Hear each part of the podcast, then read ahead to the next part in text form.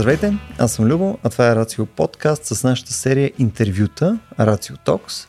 В него говорим с учени и специалисти от серия различни сфери. С тях се опитаме да влезем в дълбочина по теми от физическия свят с основен фокус върху наука и технологии и съответно тяхното място в нашата информационна диета.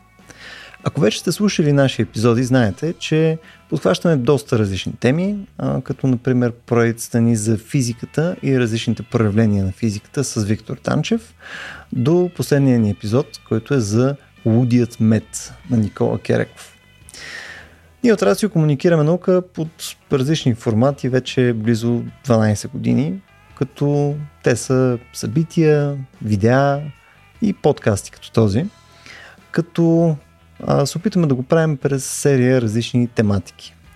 А, днескашният епизод е част от темата за здравето, която ни е темата на месец септември, като ще се опитаме да си поговорим за качеството на въздуха в града, но преди да го направим това, а, просто можах да удържа и да не започнем темата от малко по-далече. А, сега ще разберете и защо. А именно, а, започнахме от статистиката. И съответно има ли почва статистика у нас. А, с мен е Боян Юруков. Аз лично него обвинявам за това, че започнахме с статистиката толкова задълбочено. Боян е блогър, а, активист на тема отворени данни и дигитализация и е своеобразен пастор на тема представяне на данни от публичната и частната сфера по разбираем начин. Следя активността на Боян от вече доста време може би от както имам Twitter или от както има Twitter.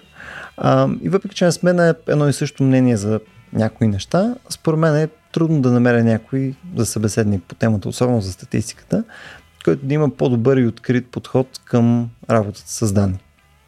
Надявам се да ви хареса епизода днес и приятно слушане. Жут, ти знаеш ли, последните, да знам, може би 15 на години. А под както има Twitter, горе-долу, откакто... От кога беше Twitter? Пълно 2000... Аз 2009 мисля, че имам. Аз значи поне, доста преди това е. Поне 2010 прямо да. го ползвам. Аз нещо от този порядък. Може би малко по-рано. Както имам Twitter, ми излизаш на рандъм места. не са такова, излизаш, никнеш като гъба. Не, с, винаги е свързано с нещо, нещо, някакъв или политически коментар, или нещо свързано с, с статистика и така нататък. И имам един списък с бележки, където нали, хвърлям си идеи какво трябва да правим в а, Рацио. И те са всеки неща. В смисъл, тая поканим ние от игра с Тайсън, нали, примерно и така нататък. И едно от тия неща е, трябва да си говорим с Боян за статистика. и 15 години по-късно, нали? here we are. да. А, да, то това ми е една от темите, където малко като почне не мога да говоря като цяло. Но да, смисъл това е определено нещо, което отдавна ми е интересно и как беше, малко... Особено, нали, като някакви anxiety, като има някакъв човек по някаква тема, когато гледа да не знае нещо, да не мисли за нещо. Аз съм малко в обратната посока. Гледам да викам, аре сега какво ще мога да научим по този въпрос и да. влизаш в някакъв rabbit hole и почваш да вариш някакви данни. Аз това го бях го описал веднъж по този начин, взето след почвам да цъкам нещо в 11 часа вечерта и като имам около 50 таблици на телефона, се включвам после на компютъра да почвам да ги отварям. Наистина някакви rabbit holes влиза човек някакъв. Малко като Wikipedia. Аз бях точно така с Wikipedia бях преди по този начин. Точно. И, влизаш в Wikipedia, как беше? Имаше един индекс Time to Hitler или какво беше? Clicks to Hitler. Не, колко страници мога да направиш, там същата работа. Има една, има една Instagram страница, която ми е любима, която се казва Depths в Wikipedia. И съответно там има извадки на всеки дебили. Нали? Примерно а, най-кратката война е... нали, и си такъв, нали, как стигаш до това нещо, никой не знае, обаче най-кратката война е войната между Англия и Зимбабве, която е продължила прямо към 30 и нещо минути. Mm. Ето, надявам се, ще боравиш отговорно с тази информация. Говоряки за информация, гледай сега, мен се ще, тъй като ние с теб, нали, си нахвърляхме една идея, която искаме да обсъдим. Не искаме да говорим като цяло за, за качество на въздух, за въздух и проче и съответно как мерим и проче. Но ми се ще преди това малко да поговорим наистина за, за слона в стаята, нали, за статистика. И нали, малко да си опишем какво всъщност е статистика и какво е това начинание, което ние се опитаме да постигнем през статистика. В смисъл, е ли е тя, ам, е ли е тя наука изобщо по начин, по който ние възприемаме а, науки? Мисля, може ли да говорим за емпиризъм, нали, когато говорим за статистика, или тя е малко по-особено животно, нали, както ти е общо математиката? Ами да, то си се бази, това е част от математиката реално. А, изучава си се, нали, така че има, нали, наука е. Дали, дали мога да наречем, че отдесна наука е друга тема. Използва се много основно в медицината, да това медиците учат гъде да то. А, нали, използва се все повече, все повече и повече в, включително в Тоест, не все повече и повече, ми в економика, в физика. Един куп от, кри, от крития всъщност са направили нещо от някой наблюдавал нещо, защото mm. го е измерил на база на някакви вероятности. Просто навсякъде. А, и в момента включително може да видим тези модели, които са прилагани за някакви съвсем други неща, ги виждаме в момента в изкуствен интелект, всякакви такива неща. Това си пак с модели. Mm. Статистически. Сега, в основата си, нали, като говорим статистика в държавата, това е нещо, което засяга всеки аспект от живота ни. А, и едно от нещата, нали, НЕСИ, всички не обичат НЕСИ въобще, но НЕСИ е една от първите държавни организации, създадени въобще в България. Mm. Институция, която е отговорна за това ние да знаем какво се случва в държавата. Исторически погледнато, ти си управник, нали, искаш да знаеш какво се случва. А, mm. взето пращаш емисари да питат. Но за да мога да взимаш решение, ти трябва да какво се случва. Mm. Сега исторически погледнато, нали, ти, ти искаш къде има войни, кой те краде, разбира се, и къде има проблеми. Но в един момент нататък ти трябва да знаеш всъщност, нали, къде да знам, колко овце, колко хора, колко пътища, колко пари. Това всичко е малко много статистика, преброяване. Нали. Mm. Това, което в момента бихме нарекли като точно преброяването, сензус. Нещата стават, разбира се, много по-сложни, когато навлизаме вече в економика, на социални процеси, когато имаме по-установени норми и някакви очаквания към обществото и а, се обвързват всички тези неща, които ги изваждам като информация. От първите преброяване в България, когато се освобождаваме буквално, е да, да видим хора имаме все пак. Нали? Какво mm. случва тук? А, и това продължава регулярно и е включено в Конституцията и от включително от значение за националната сигурност значение има за економиката, за бюджета. Преброяването дори само по себе си трябва да знаем, примерно, е сега говорим за избори, а, в а, скоро време, трябва да се знае къде колко хора има, как са разпределени а, листите, има ли преразпределение на депутати, има ли преразпределение на а, общински съветници. Това всичко mm-hmm. зависи от, самите, а, от самото население. И всъщност определя колко тежи някой глас, всъщност колко е представен някой в най-проста си форма. Въжи също така за бюджета, нали, съответно економическа информация. И в добрия случай цялата информация, която се събира реално, трябва да се използва включително за решения, за взимане решения на база това какво имаме, като ресурси, като знания, като процеси, като демография, като един куп аспекти, които са и всъщност как се движим, т.е. как, не е само какво е в момента състояние, ами как се предвижда през времето, първата производна. Mm. А, после го търсим втората производна. Нали? Съответно, как се развиват тези неща в бъдещето и каква е траекторията им. И тук има два много важни аспекта. Всъщност, първия е как се движи определен параметр. Демография. Нали? Сега в момента стана въпрос за ръждаемост в последно време отново. А, как се движи това през времето? И mm-hmm. има много процеси свързани с тях. Добре, окей, ние имаме числото, знаем колко са, а, колко са били методи, колко са били предишна година, как се сравняваме с друга държава. А, и всъщност приложили сме някаква мярка, примерно. Помогнало ли? Я хубаво помогнало, обаче много други неща влияят. Не знам, времето, mm. фазата на луната и така нататък. Економически кризи най-вече. Как това влияе? То всички тези процеси имаме нужда от някакво мерило, а, включително е сега, примерно, туризма, да кажем. Окей, okay. mm как се променя туризма, как е повлиял COVID на туризма, например.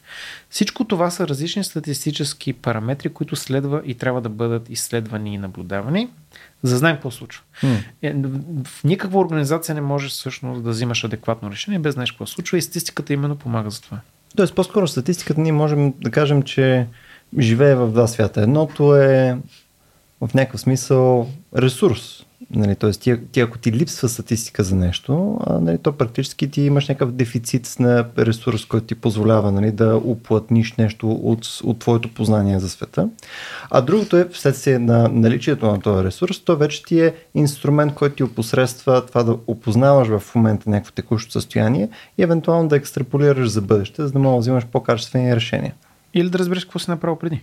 Защото това пък е другия момент. Много често, включително големи организации, нали, държавата е нищо повече от много голяма организация честно казано, държавни структури. Ти трябва да разбереш какво се е случило. Mm. Много често всъщност не знаем, особено когато става дума за економика и демография, не знаем какво всъщност се е случило, докато всъщност не измерим конкретното нещо. Mm. Това, ако има във физиката, нали, когато не знаеш какво се случва, докато не, не наблюдаваш а, състоянието.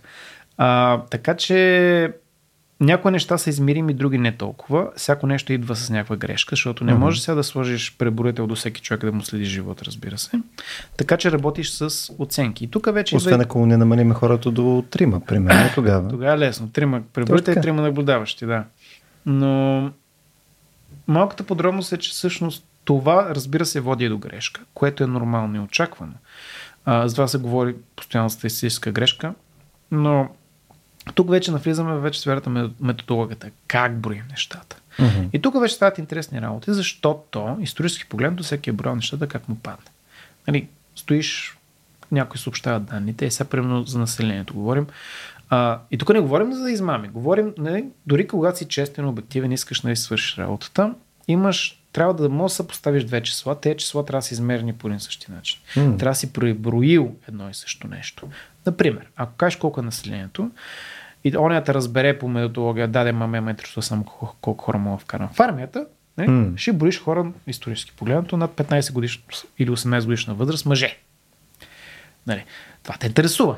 Но това за тебе е население. Останалите, mm. какво те интересува за армията, ако армията го поръча това нещо? Та, това много ясно и точно трябва да се уточни какви са условията, каква е методологията. И тук важното нещо е всъщност вече като започнем да сравняваме, ето подаваме данни на Европейска статистически институт. Използва се едни и същи метрики, едни и същи а, методологии, по един и същи начин да се проборяват такива неща, един и същи начин да се избягват грешки, да се проверяват, да се прави аудит на данните. Аджиба направили сме го като хората не са на това нещо.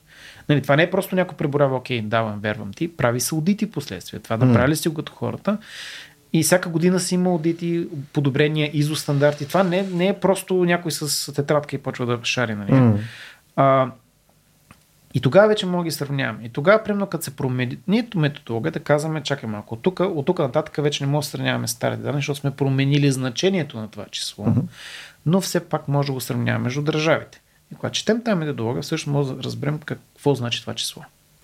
Тук ти даваш пример обаче за неща, които са относително, нали, това в контекста на разговора, това е, да. това е напълно логично, но нали, те са относително дефинирани. Нали, той имаш някаква добра практика, грубо казано, че нали, преброяваш хора по един какъв си начин, следят се какви си характеристики при тях и така нататък. Тоест има, има някакъв, някаква рамка, а, в която трябва да се впишеш за даденото нещо. Обаче нали, често, а, когато а, така се борави с статистика in the wild, а, нали, то обикновено е просто имаш данни, има някакво сечение върху тези данни. Не нали, сега любимия ми пример е а, имаше една книга, мисля, на Даниел Левитин, където а, беше казано нещо по на хората осреднено имат един тестис. Нали, смисъл, което технически погледнато е вярно, да. а практически не е много информативно. Нали, смисъл, някакси, също и хората осреднено по-скоро са с, с под две ръце. Нали? То така да, е, да. но някакси не помага. Идеята ми е, че а, в момента, в който ти имаш данни, равно изглежда, че единственото нещо, което ни спасява е нашето съгласие на рамката, през която а, ние може да анализираме тия данни. Това, което ти казваш е, че ние трябва да се съгласим, че в крайна сметка ние ще изследваме населението по този начин, uh-huh. за да не говорим глупости на нали, последствие. А, това е един аспект. А, не, първо, взимайки данни. Сега, интерпретацията, не, както казваш, как ги комбинираш, как ги сечеш данните на ръка. А, момента, в който имаш данните. Сега, данните могат да бъдат нещо, което е пряко измерено. Например, а, НАП събира потенциално всички транзакции, които се минават през посттерминалите. Hmm. А, сега тук пак има някаква грешка, защото нали, свързано с такива работи, но те имат всички тези данни. Това е нещо, което е измерено, което е подава се актуални данни. А, по същия начин, примерно, се мери температурата, средна температура в градовете. А, и това пак са данни. Това е нещо, което е обективно измерено чрез сензор нали, mm-hmm. или през някакъв автоматизиран процес. А, при преборяването обаче хора обикалят, нали знаем какви са бяха проблемите, всички разбраха последните преборяване. Има други неща, примерно, които се правят по-скоро като... И тук повечето хора, които свързват с статистика, си представят социологическите mm. проучвания, които ти не тръгваш да обикаляш да търсиш 6 милиона души, да ги задаваш въпроси, ти питаш 1000, 2000, 3000 души и стискаш палци, че си ги избрал достатъчно случайен принцип. Това хората много често го пропускат. А, трябва да е представителната извадка означава, че те хора са толкова от различен а, начин на мислене, от различен происход, от различни места, от различни интереси, че на база техните отговори може да интерполираш, да направиш предположение какво знае цялото население. Hmm. Това са социологическите проучвания. Не си също ги правят. В повечето случаи обаче има една косория рекламни и социологически агенции, които те го правят. Първо всичко mm. свързано с изборите са социологически агенции. Е, аз там имам едно много любимо изследване преди време, какво беше, че а, модерните двама беше преди години, а, в които бяха извадили статистика, че младите хора не искат да раждат с жената. Нали, което интуитивно, цинично звучи правилно, не споря по въпроса и мен това ми беше първата реакция, викам чакай да видя и бяха публикувани данни uh-huh. и естествено отзад сложили едни слайдове, че колко средностатически са се всъщност женили хората. При тях е такива работи. Аз после изварих не си и казах не, че нещо в тази възрастова група съвсем различен е период. Тоест, те са питали хора, които не са се женили, дали искат да се женят. а, и са, нали, малко и показах чрез част от данните им, че реално те не са взели представителна извадка. Тоест, предположения, които те са направили на база тези договори, не са приложими за цялото население. По същия начин, примерно, мисля, че в щатите беше, че им е забранено да звънят по мобилни телефони и търсят хора по стационарни телефони. Им задават политически въпроси. Еми хубаво да има по-вероятно да вземат определена демография, да кажем по-възрастна, която mm-hmm. има стационарни телефони. Сега, кой България има стационарни телефони в момента, обективно погледнато, и го използва най-вече. А, така че по този начин хващаш демография или пък другите изследвания в Фейсбук. Еми, сори, mm. ама хванал си хора да използват Фейсбук. Нали? Така че това трябва да сме много внимателни. Но повечето хора разбират това като статистика. И това вече са данни. И много бързо се скача до интерпретации за нещо, което изглежда логично и се използват, масажира са тези данни или нарочно си се измислят, за да може нещо, което искаш си изкараш като извод, да го изкараш. Mm-hmm. И тук вече става дума за доверието към това, защото когато обвързваш тези изследвания с статистика и с данни, да, те са данни. Но първо говорим за качество. Не публикуваме методология, което е сложно mm-hmm. и трудно. А, не си обяснил какви а, предразсъдъци са вложени евентуално. Какви Което рискове. може би било доста сложно да го обясниш за Което, доста случаи. Да, но какви условности има в тези неща? Mm. Пример, аз любимото нещо е на ми е, тъст, не ми е любимо, ама обзет се опитам всичките ми статии да изпиша две страници с обяснения с метод... не методология, ми условности. Защо не трябва да вярваме данните, които ще ви показвам? Аре сега да ги покажа. Нали? Защо не mm. трябва да ми вярвате? Защото има някакви неща, с които трябва, как беше? Едно на ум трябва да имаш винаги. Mm. Това обаче на много въжи всъщност и за данните за официалната статистика, за НЕСИ и за Евростат такива работи. Защото връщам се към методологията, е важно да разберем какво означава всяко число. Любимия ми пример е един въпрос, който изглежда много елементарен, обаче не е. Колко деца има в България? Това е официална статистика. Mm. Обаче, тук трябва да се върнем обратно. Много повече хора ще влязат днес и напишат такова, ще отговарят едно число. Супер. Толкова. А, обаче, каква е дефиниция за дете в България? Живеещо в България, родено в България, в момента намиращо се в България. Хм. Как го обясняваш? Пребиваващо. Пребиваващо. Отделно, деца, как смяташ? А, а, българчета смяташ, какво означава българче? Смяташ ли само етнически, които mm. самоопределят родителите му, защото не може да самоопределя на този етап?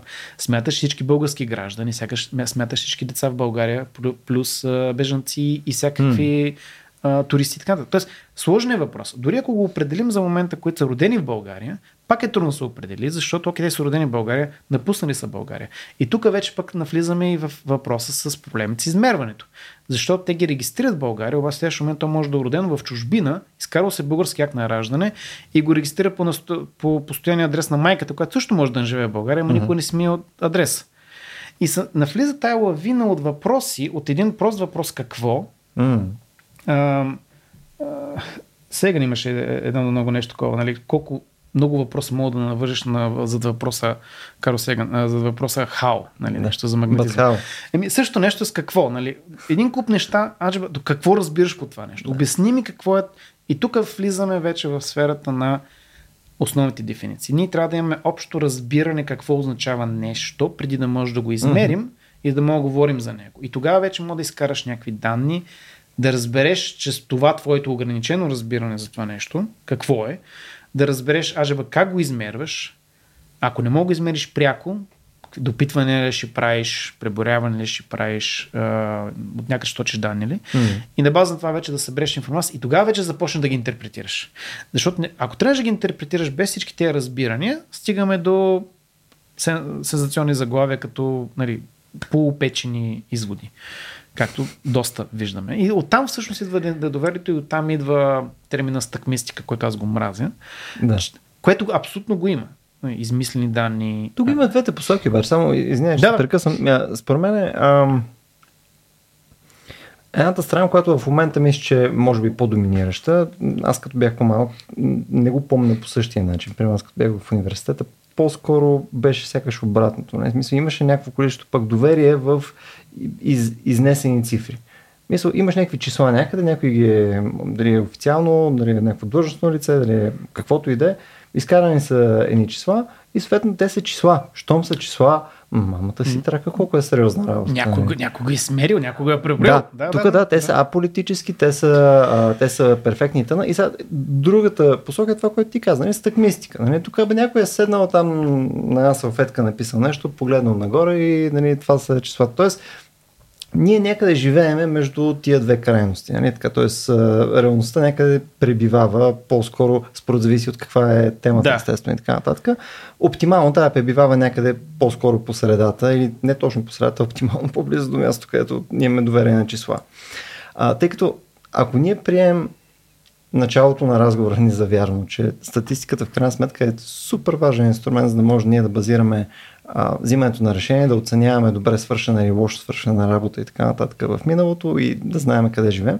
Всъщност, ние трябва много да а, се опитваме да клоним към мястото, където ние имаме доверие на тия числа и да имаме доверие на база на а, някакво разбиране как са стигнати от тия числа и съответно с каква грешка а, трябва да боравиме с тях. Мисъл, да. те, са, те са генерирани, така че да мога да боравим правилно с тях. Защото, примерно, в това, което ти описа преди мъничко за децата, нали, много зависи от рамката, за която ти го използваш. Какво се търси като информация? Точно така, нали, смисъл, имаш някои неща, които са ти, а, нали, примерно, аз в работата ми често трябва да направя нещо, което е quick and dirty. Е, трябва, трябва да хванем да, да изкопаем числа, които може би са от някакъв дейтасет, който не е най-чудесното нещо на света, може да е от различни системи. Точно така. И ти даже ти с просто око може да видиш, че е доста щупено, обаче за целта, за това, което на тебе ти трябва, нали, 10% грешка не ти е даже проблем. Нали? Не дори въпрос на грешка, ами да приемеш някоя грешка. Аз примерно с това с а, абортите ми е такъв пример. А, там пък бая бях изписал, защо не трябва да вярваме на една конкретна медицинска агенция. А, но там бях дал пример, защо все пак ги използва. Първо, това е единствен източник. И второ, а, предполагам, с много звездички, че каквото и да са объркали, не са го обърк... объркването не се е променил през времето. Тоест, това е предположение. Консистентна вече. грешка. Консистентна грешка, което mm. е много голямо предположение. Отново, да сменят един човек и почва да сменяш грешката. Mm. А, но на база на това казах, ето това се променя през времето. Примерно намаляват драстично абортите. Дори смятайки, че ражданията mm. и жените намаляват, непропорционално намаляват още по-бързо. Примерно. Mm. Изкарам той отново с 20 звездички отзад. Пример за нещо, което въпреки това, което каза, знаеш, че този дейтасет е проблемен, все пак го използваш с определени предположения.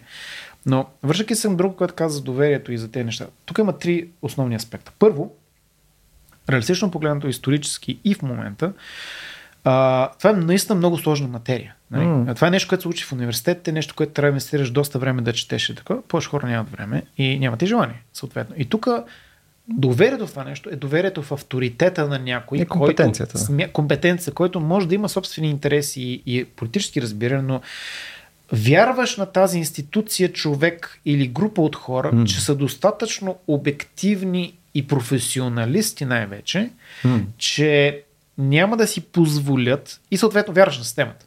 Че mm. има достатъчно аудити, че има достатъчно професионализъм в тази институция, вярваш на институцията, че това са данни, които са не манипулирани. И тук това нещо много беше подкопано, а трябва да е политическо, разбира се, но подкопано от изказване на политици mm. през годините и нали, нали, работи. А, мисъл, подкопаване на доверието в Което не е само при нас, извиняваш, Това е... Не, не, не. абсолютно И навсякъде. в това не сме уникални. Няма абсолютно никакво изключение, нито сме измислили, нито сме такова, или просто копираме лошо. Да. А, второ, втори аспект обаче тук е а, не само доверие в институцията, разбиране на това, че как почваме науката, научната основа. Има едно движение, което е започнало този. Азимов има много интересни цитати на тази тема. А, колкото по-сложна става науката, не говорим статистиката, но колко по-сложна става науката, толкова повече има отдръпване от нея от гледна точка на... Аз това вече не мога да го разбера, да го наблюдавам, да го... чрез лични наблюдения да го разбера. Дори не говорим за квантова механика. Говорим нали, за сложната физика, която обяснява а, небесните тела. Нали, не говорим... Не, дори- обясни ми микрофона си, нали? Смисъл успех. да, как беше? Ако се върнеш времето и тръгнеш, ти си мислиш, си цар в средновековието, успех с тази работа. А, Да. обаче, не става дума дали можеш, въпросът е дали имаш доверие на това нещо. М, Не, не конкретно микрофона, става въпрос на доверие на хората, казват това е. М, И това нещо по някакъв начин повлия на целия пушбяк глед- гледна точка на корона, например, но всъщност е много голям anti-scientific movement в света, м. още при Азимов, той просто много добре ги дефинирал нещата. А, но влияе на статистиката. В момента, в който човек не може чрез емпирични методи да репродуцира и да разбере това, което му се представя като днес не е сложна математика, економиката е сложна. А, и той казва, нали, те си го измислят. Така че тук е малко момента, в който ти имаш доверие на процеса, научния процес зад тези неща, дори да не можеш да го разбереш. Не говоря М. за институцията, говоря за принципната основа. И това идва малко или много първо през, да, доверие в някакъв авторитет, но и доверие в а, и образование да знаеш, окей, как беше? Аз знам, че нещо не знам, а други това не знаят. Да знаеш, че не го разбираш, но има смисъл това нещо. М. Научната основа. И третия, третия аспект в цялата тая работа е всъщност да, което вече из, излизаме извън авторитета, излизаме извън науката, нещо, което паралелно върви с тези неща. Факта е, че към, като общество ние нямаме, а, и това всичко говорим за фейк нюс и такива работи, и цялата поляризация в обществото, ние нямаме обща основа, а, питам за мен е българския превод, извинявам се, а, common point of truth. М. Нямаме обща основа, на която имаме някаква истина, общи разбирания. Общо нещо, на което да стъпим, което сме двамата с тебе съгласни. Може да има някакво единство през Да, нещо. може всичко да не сме съгласни, ама да кажем това е камък и е квадратен. М. Нали? И стъпваме на този камък и почваме да градим нагоре. И почваме да си обсъждаме нещата, какво сме съгласни, какво не сме съгласни. Тоест няма на какво да се стъпи. И това нещо има много причини за това. Нали? М. Религия, общество, фалшиви новини, поляризация, ясно. Но когато го нямаш това нещо, неща като статистиката, които всъщност са тези камъни, върху които мога да стъпиш, ти започваш да спориш малко на въпреки, и аз съм го правил абсолютно, почваш да спориш на въпреки за елементарните дефиниции, върху които, които брои статистиката, Мгм. които статистиката изследва и промяната в тях. Почваш да търсиш най-малките грешки и проблеми, които всъщност са не, понякога пренебрежими. Нали? М. Да, Е, това, окей, което не сме зависи за какво го използваш. да, не нали? сме преболели това, това село, ама трите офици няма голямо значение за, община, за, нали, за общата картинка на държавата. Съгласен, М. нали?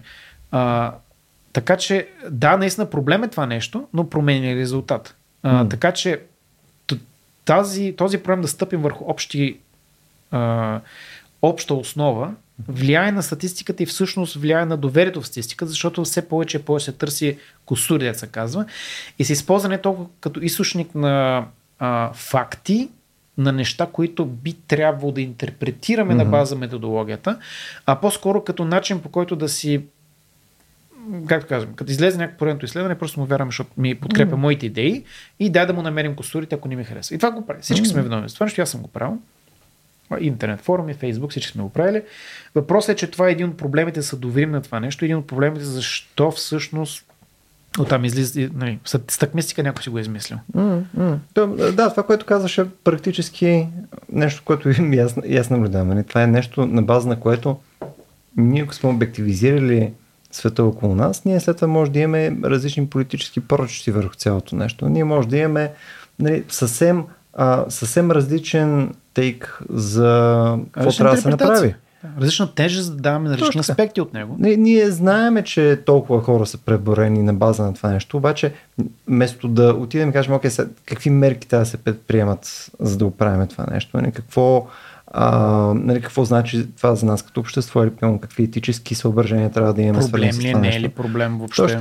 И това а, спора в момента явно се е изместил преди това нещо. Ние се опитаме да си генерираме нашите данни, за да, да. може след това да си опосредстваме целта, която ни е свързана с вече някаква политическа активация или нещо друго. Ние не можем да почваме да как беше, да задълбаваме в, нещ... в базисни дефиниции, не може да стигнем до същността на проблема. А, mm, mm. И тук, да, е много сериозно засегната а, статистиката и е проблем с това нещо, защото тогава се получава безкрайна говорилня и ние всъщност не можем да стигнем до момента, в който сме съгласни имаме ли проблеми или не дори и какви се измерят проблеми. Е, сега катастрофите, нали, стана. Mm. Последния пример буквално за каква е статистиката. Имаше мерки срещу катастрофите и журналисти съвсем правилно изкараха. Да, да, обаче, гледайки причините за катастрофите, това, което вие правите, нали, за колко пияни и други дето карат, всъщност са малка част от това. Hmm. А, голяма част са превишената скорост. Това беше ти си като да се карна. Сега, много може да се коментира и за тези числа, обаче не се случи. И, нали, mm. от, оттам трябва да се изходи. И сега не казвам, че тези промени са били лоши, нали, как са приложени, нали, имаше много коментари, но говоря конкретно за числата. Защото реално това е вече, като правиш полисите и политики на база данни. Тоест трябва mm. да имаш това нещо. Трябва да имаш доверие полицията, че ги е събрала. А не както, как беше, а, имаше хора от а, статистици, които обясняха, че а, примерно за смъртните случаи в много болници просто си знаят и рези, знаят си един код на инфаркт и само него си чукат, няма че не от какво умрял човек. Нали, като отново, това е, не е статистическа грешка, това е грешка във веждането. И сега, ако mm. имаш, нямаш доверие на МВР, че въвеждаш. Мръсни данни, да. Мръсни данни. И това е нещо, което не е нещо обозримо, измеримо. Трябва да влезеш на място, да ходиш да ги гониш, да ги биш по врата и да кажеш какво подиорите правиш. Нали? Качеството на данните е голям проблем. А, сега, примерно в момента в Русия, всичко, което излиза като данни от Русия, никой отдавна му няма доверие, защото по същия начин ти не знаеш тя хора събират ли го. От Китай вече не излиза данните. Преди бяха проблеми, сега те просто спряха да, спряха да измерват колко хора имат от COVID вече. Mm. Давам примери за неща, които вече в ти от един момент нататък до така степен не мога да имаш доверие тези данни, че не мога да разбереш има ли проблем или не и каква е траекторията mm. на проблема, какво се случва.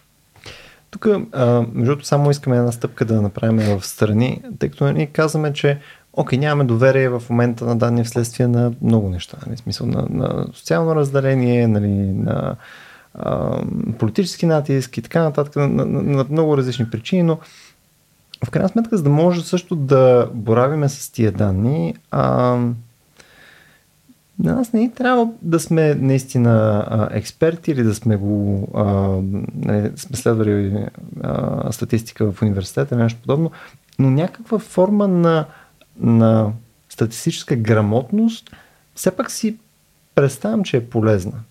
Тъй като, а, нали, когато тръгваш да интерпретираш неща, примерно, какво е значимо? Мен, мен това много ми е а, любима тема. Това, това, това е сложно.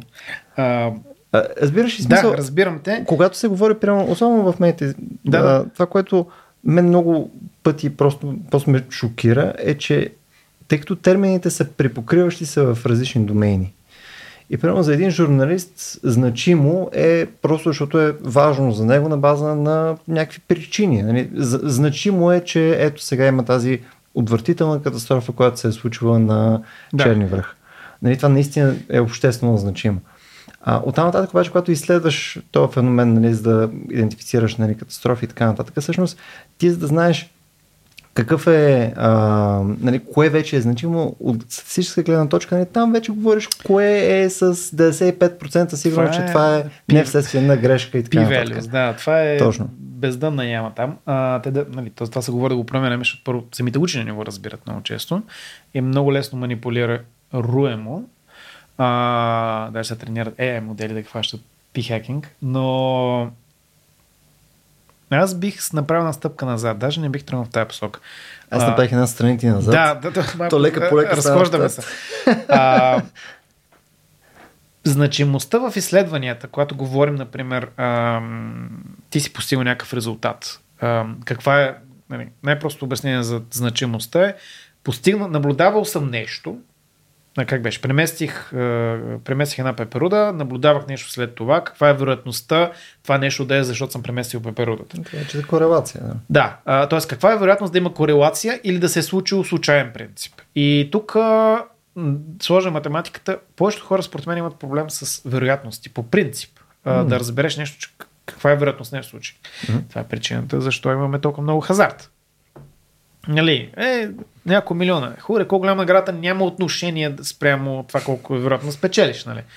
А, тук идва образованието в училище. А, и тук в интересна страна не точно в статистика учене, да, хубаво е определено с примери с такива неща, а, практически най-вече, но повече гледна точка на економиката. Неща, които... А, финанси по-точно, не економика. Финанси. А, имаме жестока нужда от финансова грамотност. Говорим за а, проценти, говорим за лихви. Такива неща, които са практически полезни на хората. А, Щом съществуват бързи кредити, нали? точно ще я кажа. В момента, като влезеш бърз кредит, сори, сори, ама в 99% от случаите овердрафта ти е по-добър. А, но да, а, но това, това е финансова грамотност. Обаче оттам вече тръгва момента нали, проценти, а, натрупване. Тоест малко по-сложна математика е. А, докато ние като същества, като мозък, по дизайн не сме направени добре да работим с вероятности. Затова следващото поколение програмисти в ще е много трудно за квантовите компютри, където нали, това е новото нещо. Това ще е мама мия. Нали. И тук не говорим нали, вече за общество. Говорим за нали, high-level хора, които с математика и информатика Мгм. занимават. Това е... м, Мисля, че цял свят има 9000 души, които могат да програмират квантови компютри. Но това вече е high-level неща. Огромна част на населението не може да работи, не може да разбере вероятности. Кое е по-вероятно от другото? Нали, Мгм. види, аз най от любимите ми теми е ваксините. И като кажеш на някой да, ама може да се случи, ама вероятност едно на 100 хиляди, е казва, да, да, ама ако е твоето. Викам, а, да, обаче, как беше, любимия пример с ако да даде гръм. Нали? Окей, нали, обаче не стоиш вкъщи детето. Нали? Така че, да, има риск винаги, но разбират на тези вероятности пречи на хората и не можеш да го осмислиш. И тук идва другия момент. Това нещо, което може да се тренира с упражнения с игри, още като деца. М. Да не говорим за вакцините, говорим конкретно за вероятност и разбиране на това нещо. Окей, че представи си игри с вакцини като деца. Нали, така, деца, Ами, не ги вакцинираме. но не, да, но дори това да се разбере. Смисъл, каква е вероятността за някакъв риск. Хората, особено говоряки за риск, хората не искат да мислят за Не. това нещо. Аз го чета, защото както как мен ми помага да ги осмисля нещата, но да кажеш, окей, каква, е, има много игри, които буквално, реално влияят на хората. Такива проблеми с вероятностите, което М. има един много известен случай, а той имаше една TEDx лекция по тази тема. А, много интересен случай за вероятност а, за конкретна смъртен случай при децата, да се случи две деца в едно и също семейство. И той каза, о, това е много малко вероятно, милион с колко милиона вероятност и осъдили жената, че убива децата си. Мгм. Па то се оказа, че ние не знаем каква е причината. Чисто статистически погледнато, всъщност даже ако са две в едно семейство е по-вероятно, защото може би има някакъв генетичен или environmental фактор. Предиспозиция, да. Да, ко- тоест някой, който ме- медицинско лице не разбира статистика, влиза и дава сведения и всички, а, нали, то лекар беше, знае. Така че нали, има практическо измерение на това нещо. И от тук вече идва момента тези вероятност и тази статистика да, от тук вече като си опознал те неща, като си разбрал, че е сложно, погледнал си в бездна, така да се каже, вече имаш не, дори малко уважение към това, бе, абе, това го, как беше, знам какво не знам, да го кажем. И тук вече идва момента и връщаме се към темата за а, доверието, уважението в науката. Когато тези хора имат разбиране, че нещо такова съществува, а, и го, а, има, окей, аз не го разбирам, ама знам, че има нещо там, дето горе-долу го схващам и може би ще има интерес. А, М. И тук точно за, има много игри за деца, точно се разбират тези вероятности. Има също, както казах, много по-ценно е а, чисто финансовото образование от рано, защото те са практически по-полезно, но, и го, но е доста близка инфо, математика, така да се каже, към това, М. което просто помага. Да, това, между другото, като даде пример, мислех, че ще кажеш за синоптиците, нали, смисъл, 30% шанс за дъжд. Ах, шим.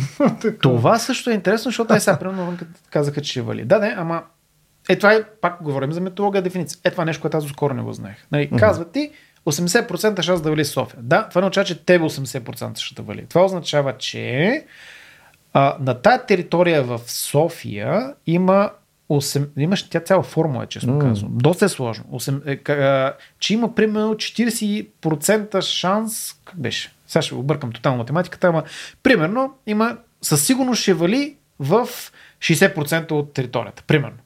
Нали, някое е такова. Или пък... То зависи от разделителната способност на база на което се прави това нещо. И това, да. Ама смисъл, някаква висока вероятност да вали на малка територия или ниска вероятност на голяма територия и ти ти казва средно. Mm. Ма, това не означава, че тебе точно ще да вали. И моите печесват, особено територията на София, Люлин има друг климат от младост. Което другото там объркващо, нали, за, да е, за да е още по-сложно, е, че ти имаш различни модели, по които се правят а, такива форкасти. Имаш форкасти, които ти за различни периоди от време. И според зависи от модела. Е, първо имаш хиперлокални форкасти, които са да. много популярни последните години, особено за... Ма те са важни за атомни централи, инфраструктура, точно да, така. Да. Е важно. на тебе ти е много важно следващите два часа какво ще стане, защото да. може да предприемеш някакви мерки. Да. Та, нали, ние в момента боравим с много сложен свят и съответно ние като, си, като се редуцира до едно число и се каже 80% или 30%, Условности. какво правиш ако пише 40%? Не?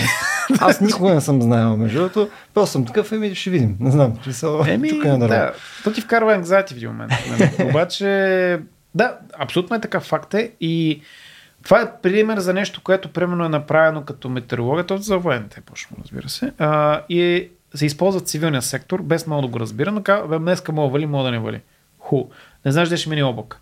И това е отново нещо, което не е измеримо. Нали, ти не мога mm. да знаеш. Но, примерно, ако ти има цял фронт и буря, да, знаеш, че ще вали днес mm. и ще има грамотееш буря. И ще казва 100% дъжд. Ху.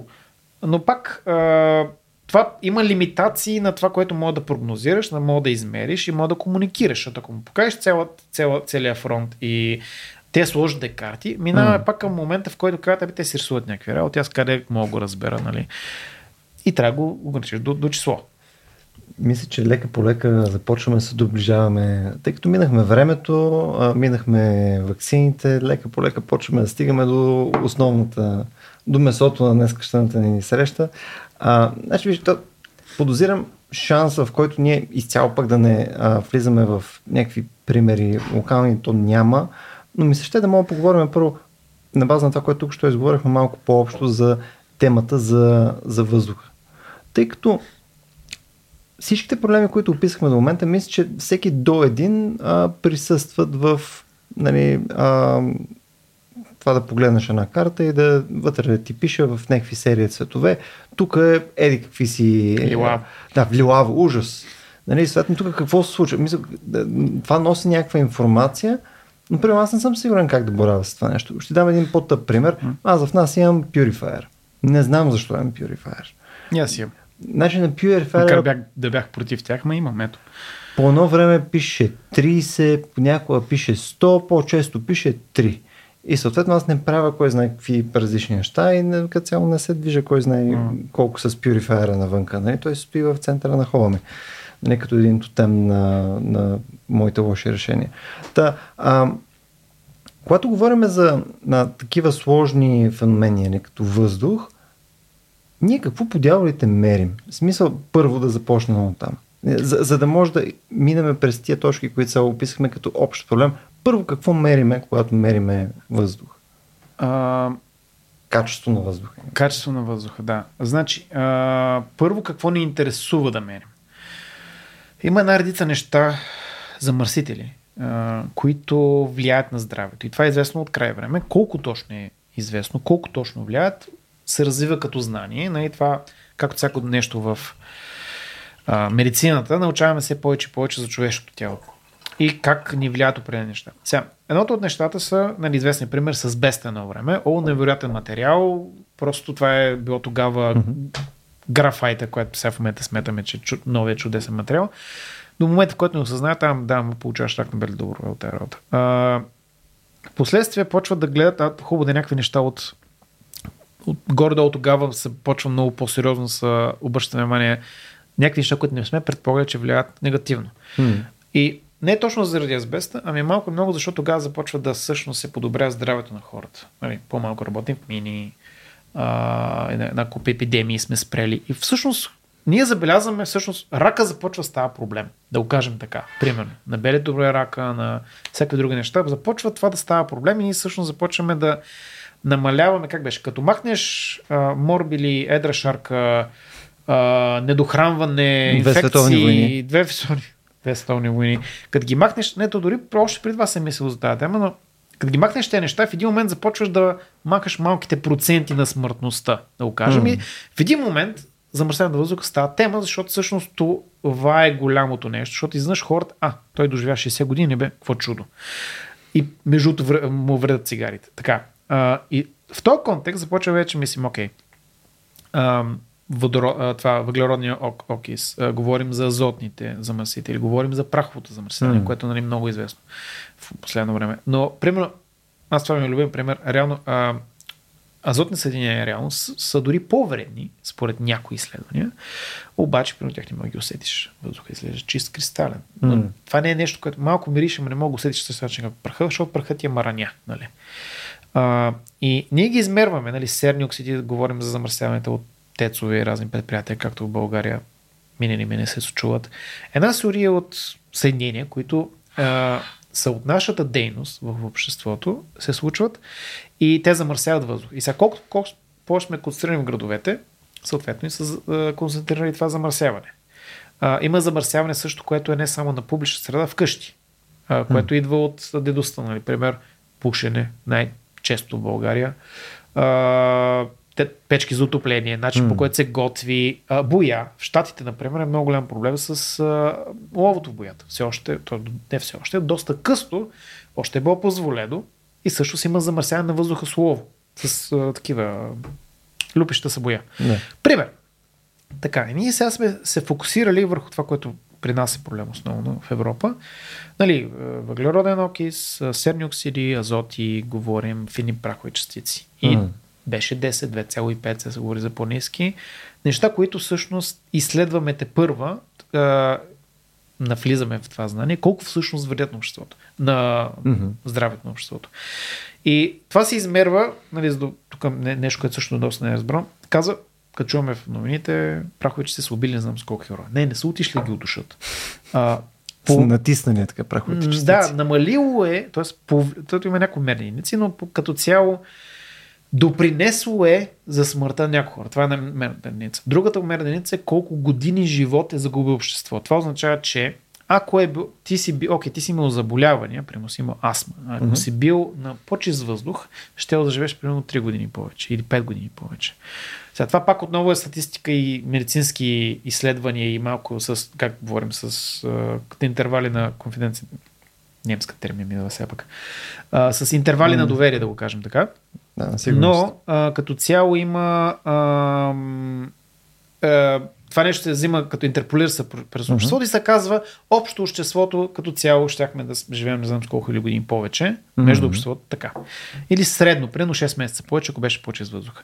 Сега това всичко са отново апдейтва се постоянно. А, на база изследвания как последните години се говори все повече и повече колко всъщност прахото замърсяване вреди на сърдечното здраве. Mm а, не само на белите дробове. Но а, това всъщност се добавя към други фактори, като тютюнопушене в България е огромен проблем това нещо. Mm. А, като пушенето в момента на тези а, електрон, електронните цигари, които става огромен проблем. А, имаме един куп деца, които са с проблеми на трахеята и с рак. Включително събиране на пари за операции, които те първа ще се говори за това нещо. И те първа ще се влушава. Епидемии като грип и са ковида, които също влушават сърдечно здраве. И да, това са водещи причини, но... И те работят и заедно също. Но работят заедно. То не те убива едно нещо, убивате всичко заедно. Лошите решения и, и а, замърсяването. И исторически погледнато всъщност е било много по-зле, което си признаем, защото всичко живо е било на въглища и на дърво до един период от време, нали? Mm-hmm. се отопляват, което е ужас. Mm-hmm. Но не ти пука, защото Колко ти ако мирише на камина, да. Не, то, то си мирише прекрасно. Отиваш на село, нали, буковите дървета. Прекрасно е просто. Естетика. А, нали, окей, и да, баба ми дядо доживяха до 90 години. Супер, обаче. Повечето от съвременниците им са, ако доживеят до 60, е цяло чудо, нали, какво си mm. говорим. Нали, как беше, survivor bias има.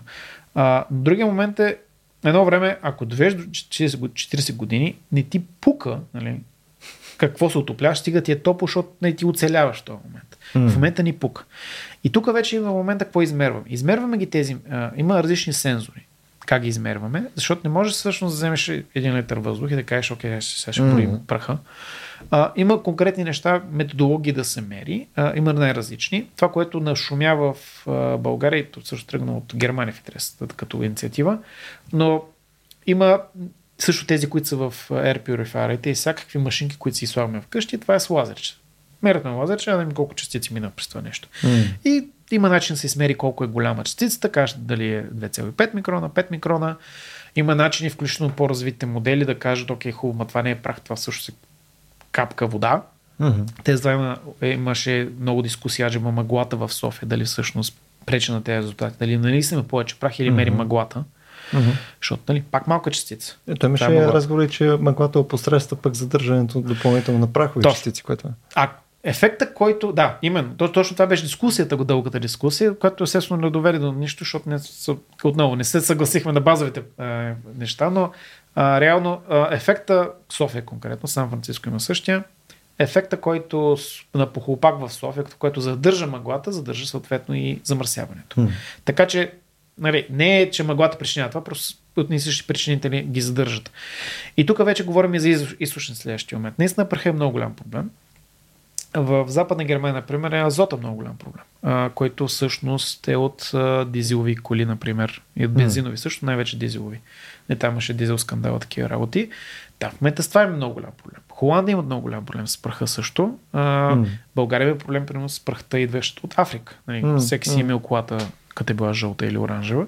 Имаше една зима, беше много, много атрактивно. Там 2017 или 2018, помниш ли, където беше брутално. Ти изяш при вечер М. или там рано И сутринта, вече не помня. То, то е розово-жълто небето. То беше брутално. Изглеждаше Еми- много красиво. Да, ама да не годиш. Точно. И, и като ги събереш неща на едно а, и почвам да ги измерваме тия работи и трябва да всъщност да я видим какъв е източник. И между другото, Бан имаше ни изследвания по тази тема, за съжаление го правя достатъчно често. Примерно взимат нали, проби от въздуха в София и почват да мерят да правят анализ. Какво всъщност е този прах? Окей, азота си е азота. Обаче праха какво е? Откъде идва? И сега не мога да се точно какъв беше резултатът, но като цяло източници могат да са горене, нали, на каквото и да е, може да са от гуми. А, това е нещо, което всъщност послед години все повече и повече се говори, че всъщност ти хубаво имаш електрическа кола, ама имаш гумени, М. гумени гуми, нали, каучука, и той се търка и създава прах. Нали. Хубаво, М. пак замърсяваш. А, нали, няма спря да караме коли, но трябва да го знаем това нещо и има начин да се намали, примерно, през различни настилки, различни М. формули на гумите. Нали. Има начини, т.е. трябва да се говори, първо трябва да, много трябва да разбереш какъв е проблема първо. За да може да се наложи регулация. някаква. Или да се направи инвестиция, да се направи иновация в тази посока първо. М. Регулацията е хубаво, но трябва да направиш иновацията първо, защото не мога да... Ако е Хубаво, Ай, необходимо. сваляте гуми всичките. Нали, каруците, железните. А, обаче следващия момент, това ли е водещо? Или е, М. или е пък, примерно, горенето на, както в някои квартали в София се говори постоянно, че горенето на букуци. М. Или факта, че нали, многомилионни сгради а, с апартаменти с по 1000-2000 евро на квадратен метър си имат комини, които се отопляват, извинявам се, много, ама на а, въглища. Нали, то, го, ти го виждаш. Нали, пример давам. А, или пък а, другия аспект е примерно колите. Нали, изгаряне на колите. Колко стари коли има. А, идеята нали, да се затвори центъра за замърсяващи коли. Нали, Как го мериш, как го това нещо. Като мерки. Всичко това като мерки трябва да проистича от момента какво измерваме, как го измерваме, да имаме общо разбиране също какви са източници на това нещо. И това беше голям дебат по тази тема в интерес на истината. А, и има и друг аспект. А, примерно, а, друг а, фактор с а, почвата и градинките и парковете, в които има ерозия на почвата. М. И, като, и това е прахоляк. Нали, всички сме го виждали. И, окей, общината казва, ще мием улиците, хубаво, ама да, градинката от нея пак е прахоляк и след половин час М. пак е също нещо. Нали, какво правим? А, топенето на снега, всякакви буклуци. Всички тези фактори повлият в различни аспект, а, моменти по различен начин. М. Зимата си е отоплението, ясно. А, но влияйки на това нещо, всъщност ние, за да може да разберем какво трябва да приложим като мерки, трябва да разберем какъв е проблема и това става чрез именно измерване на тези неща. М. М. Тоест, отново, нали, трябва да стъпиме върху Данни. Върху данни. Но ние, окей, да кажем, че сме се съгласили поне на това, че трябва да стъпим върху данни. Да, нататък, а, как, какъв трябва да е подхода за събирането на тия данни? Защото имаше серия инициативи. Сега тук а, нали, аз не, нямам заявката, че познавам толкова добре цялата а, там организация, която беше покрай последните години, нали, когато Мгм. започна да става по-известно, но имаше един сайт RBG, където Да. мисля, че правиха а, такива замервания. Те имаха някакви станции. Имаше серия там съображения, поне аз като четох из Фейсбук. Нали, някакви хора се дадаха, те, това е някакъв булшит, за други пък бяха, да, то аз, аз ще взема и аз ще меря и ще правя и така нататък. Но нали, това нещо не е ли редно да е някакво начинание, което е вследствие на, да я знам, МОСАВ РЗИ? Те имат, имат включително. Аз също имам така станция на РВГ вкъщи. Не си РЗИ, смисъл това, това е... Не съм, да. а, имам така станция вкъщи. Първо я сложих в Германия, всяка се върна в България ми е на балкона в момента. Не съм я почувствал от година, а, поне. А, това беше полезна инициатива в много отношения. Особено в момента mm. имат много инициатива за мерене на азотни токсиди, както казах, което не може да сложиш просто леп нещо на прозореца, по-сложен процес. Има свръх скъпи сензори, които може да използваш. Те се използват от а, забравих акронима, ама Агенцията за околна среда. Те ги имат, но не, може, не е рентабилно да ги сваш на хиляда прозореца. Mm-hmm. А, и определено тази инициатива помогна да се повиши разбирането за програма. Малко доближи го mm-hmm. до тебе. Както си говорим доверието в данните. Окей, ти мога да не вярваш mm-hmm. тях. Но доближи го проблема и кажеш, да, това е при мен. Като си гледаш машинката на, на това, а, някои хора се умориха, защото малко докара им малко а, стрес, защото, нали, о, какво дишам в момента. Не спорим по въпроса, имаше много интересни коментари в интернет, а, което обективно е проблем. Хора, които са имали дихателни проблеми, аз го знаят mm. това от години. Обаче аз много обичам да го казвам, че, защото пиша по тази тема доста отдавна, а, още преди да съм в София, но и за други градове.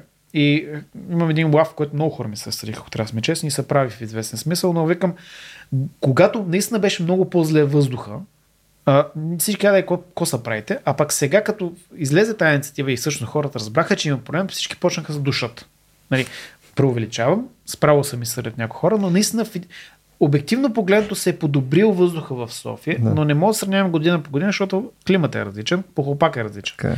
Има ограничения. Сега, Извинявай, че съм. Аз, аз съм един от тия хора. Аз си купих маска преди COVID. В смисъл тия с и, нещата и така. Носих два пъти, но няма. Нека да. Стоим чекмеджет. Да. Не, много хубави инициативи имат и са хубави маските и така нататък. И аз съм ги носил. Аз и във Франкфурт съм ги носил, защото карах колело през един основните булеварди. И аз усещах ми, ми ставаше кофти, като дишам, mm. нали, газ на колите, съответно. Аз това взех. Така. Инициативата беше определено полезна, защото докара повече ам, данни с по-голяма точност, по-голяма разпространеност по града, така да го кажем. И не само mm. нали, София, говорим цяла България и голяма част от Европа. Тая инициатива UFDAT беше основата. А, има много други, нали, не е само тази, но конкретно имаше в... А, това беше добавка към тези, които са официалните сензори. Сега, официалните сензори имаше много критикаджеба защо са в центъра на парка, например. Защо, mm. са, защо махнаха то на Орлов мост, което е много рентабилен въпрос а, защото е имало строеж, нали, да не се замърсява. Викам, дали това искаме да знаем, какво дишаме на мост.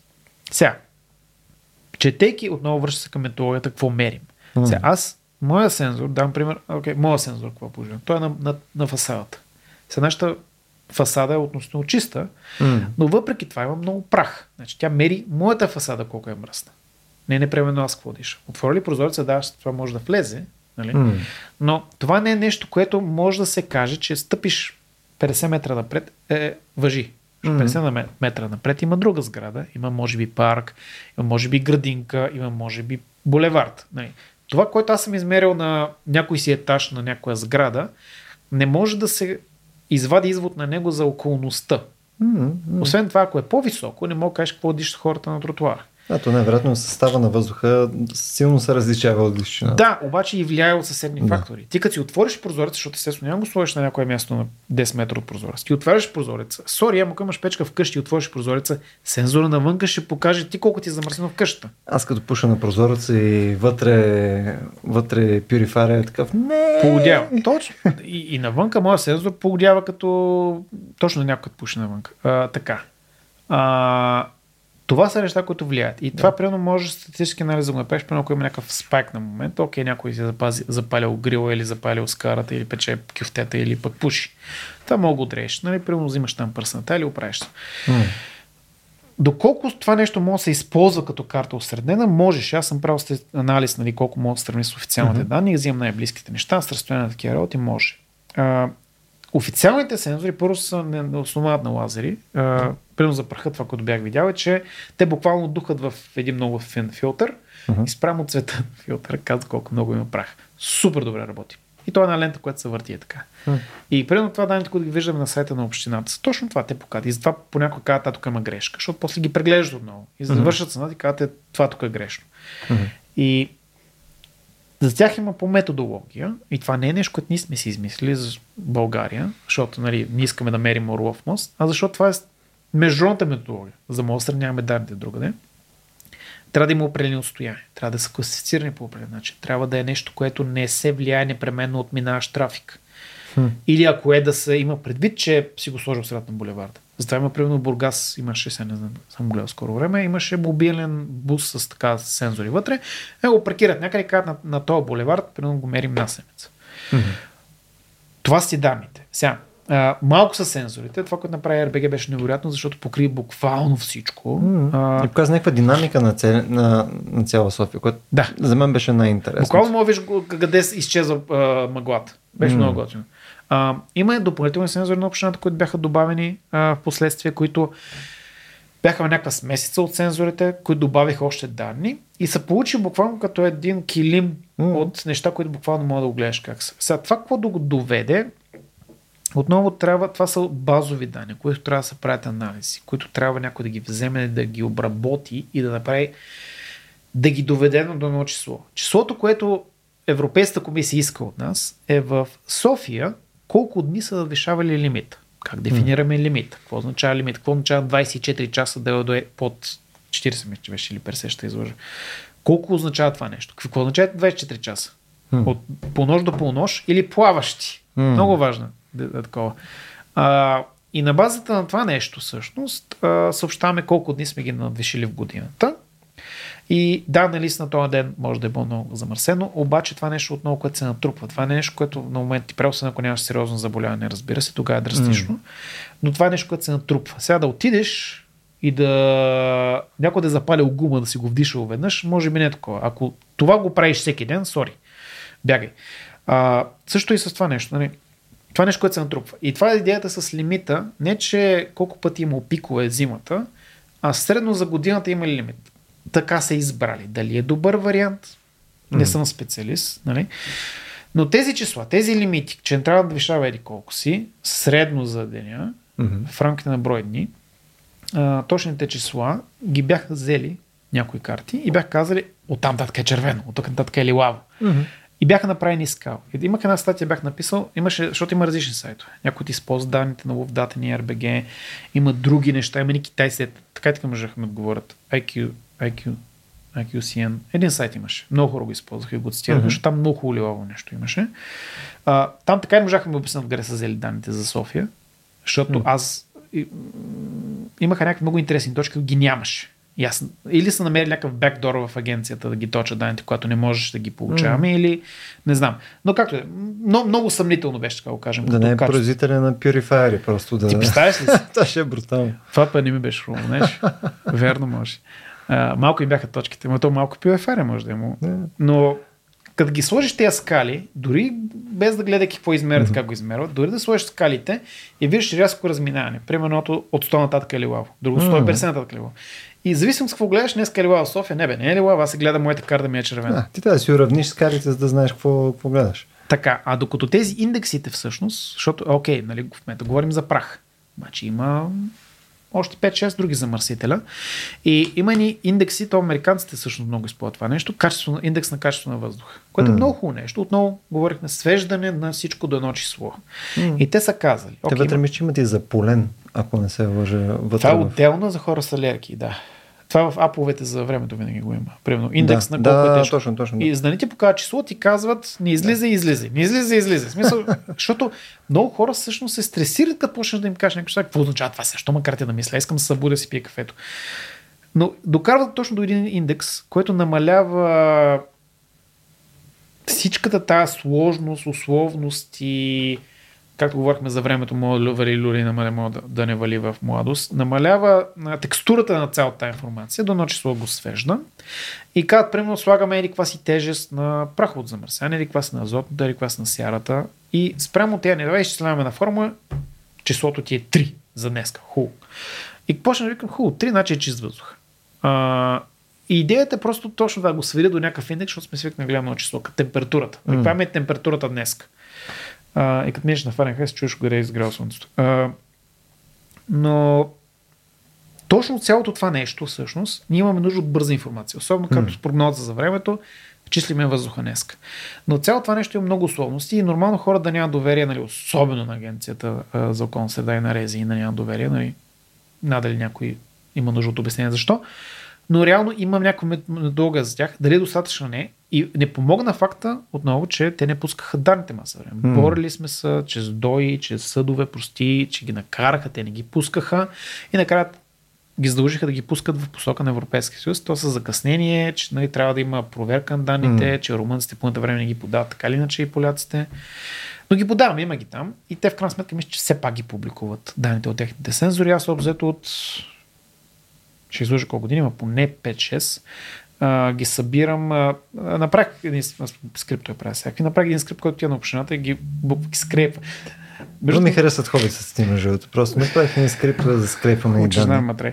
А, Имам, а, той да, те, те, те, ако сте виждали на общината, има едни а, графики, те са едни а, като барове, бар чарт.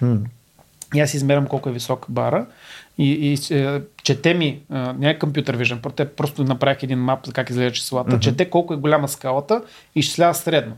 Обаче като се промени скалата, го преизчислява с задната дата колко е и, uh-huh. и съм си изчислил, че 0,5% ми е грешката спрямо последствия, какво съм намирал като данни. И, и това си тече от много време. В смисъл и си върви и събира, съм ги отворил данните. Затова и всъщност дълго, дълго време това беше неофициален източник данни за агенцията, защото те не ги пускаха по дяволите. Сега ги има скрипта продължава да върви, не съм го пипал от година и половина горе, Обзето си Изферяваш ли са, като пусна данните, нали, съвпада с барчатовете? На, началото го правих, виждам, че работи и го оставих просто. Ам, имам там един алърт, ако е спрял и това е. Но като цяло, да, източника на не помага доверието факта, че не пускаш данните. Причината им, и отново, разбирам ги, не съм съгласен с тях. Причината им беше точно, когато започнахме да говорим за доверието в данните и интерпретацията. Hmm. Те си мислиха, че ако пуснем данните, хората ще почнат да се упражняват върху тях, ще почнат да правят санкционни а, заглавия, без да ги разбират. Да, да ги скрием. Еми, сори, ама разбирам защо го казва това нещо. И аз съм да. се ядосвал, ама не е това начин. Ето, за сметка на това, след като бяха скрити, хората казаха, сега е най-лошото. Ай, сега да видиш какво Малко като как беше, да не се стресеш каква ти е лихвата по крета, няма тя кажем. А, малко така се получават нещата. Тоест, има проблем с прозрачността, със сигурност. Има проблем с а, достъп от тази информация, но е, сега има информацията, какво? Точно това ще ти кажа, Бояна. Смисъл, ние а, сега е август и най-вероятно този епизод ще излезе през септември по някое време. Тоест, абе има си някакво време, докато това стане тема. Подозирам, че няма да е тема още. Не знам, мисъл, гадая. Зависи че няма... времето. Да, смисъл, аз бих заложил, че някъде към декември ще има някаква тиха паника отново. Кой, там декември, януари, нещо такова почва да става гадно. А, и в момента, докато не е тема, според мен е чудесен момент да си поговорим за това. Хубаво да е, има едни данни, които се събират институционално, които не, сега живот и здраве излезе се по някакъв начин някакви хора допълнително си имат техници Purifier трети нали, си направили там организация, където мери. Боян купае бар чартове, в смисъл всичко е много красиво, нали, много, много неща. Но в крайна сметка, а, ако се нали, ако трябва да се върнем към това, което на мен ми е основната тема, нали, ние трябва да можем да взимаме решения на база на данните, които имаме и те данните да ни помагат да взимаме тия решения и, да мога да бораваме с грешката, с която ам, знаеме ще присъстват, ако не я знаеме, пак трябва да вземем някакво решение, защото ако ние не взимаме решение така ще да подобряваме средата, нали, то келфа е да, че ще изчакаме по-добрите данни. Защото аз това го имам, не знам ти колко често го срещаш покрай твоите работа, но Нали, то, идеята за този перфекционизъм, да, да, но сега трябва добре да изследваме всъщност как сме получили тия данни. Има смисъл, ама каква е чистота? Ама тук да, да, ама, да, изчакаме, да, да, да изчакаме още да се съберат пилно не 4, а 5 месеца нали, за това нещо. Тогава е по-представително, но то може да има сезонност. Да, да видим пакети какво си. Да. да. Ние в момента, бидейки август, ако утре имахме опцията нали, да а, прямо аз отивам и ставам просветен лидер и завземам властта, а, както естествено имам начинание да правя. А, какво по трябва да направя, за да почвам да адресирам това нещо? Мисъл, какви са, какъв е набора от аз даже не смея да кажа мерки, ама в смисъл, какво подяли трябва да почнем да правим, за да, за да като си говориме до година по това време, кажем ми, по-скоро е по-добре. А, ха, а, първо трябва да се... Сега тук малко смесват нещата с практически измерения, измерване, политическо говорене и възприятие, което е нали, взето целият спектър на обществото. Mm. А, сега, започвайки първо от измерването. Каквото и да правим като мярка, нали, чисто процедура, каквото и да правим като мярка, има три аспекта. Първо, какво искам да направим, имам ли пари за него? Второ, mm. как ще го наложа, ще го спазва ли някое ограничение или пък как ще контролира дали е ефективно, mm. като всякакви промени, комини, тапи на комини.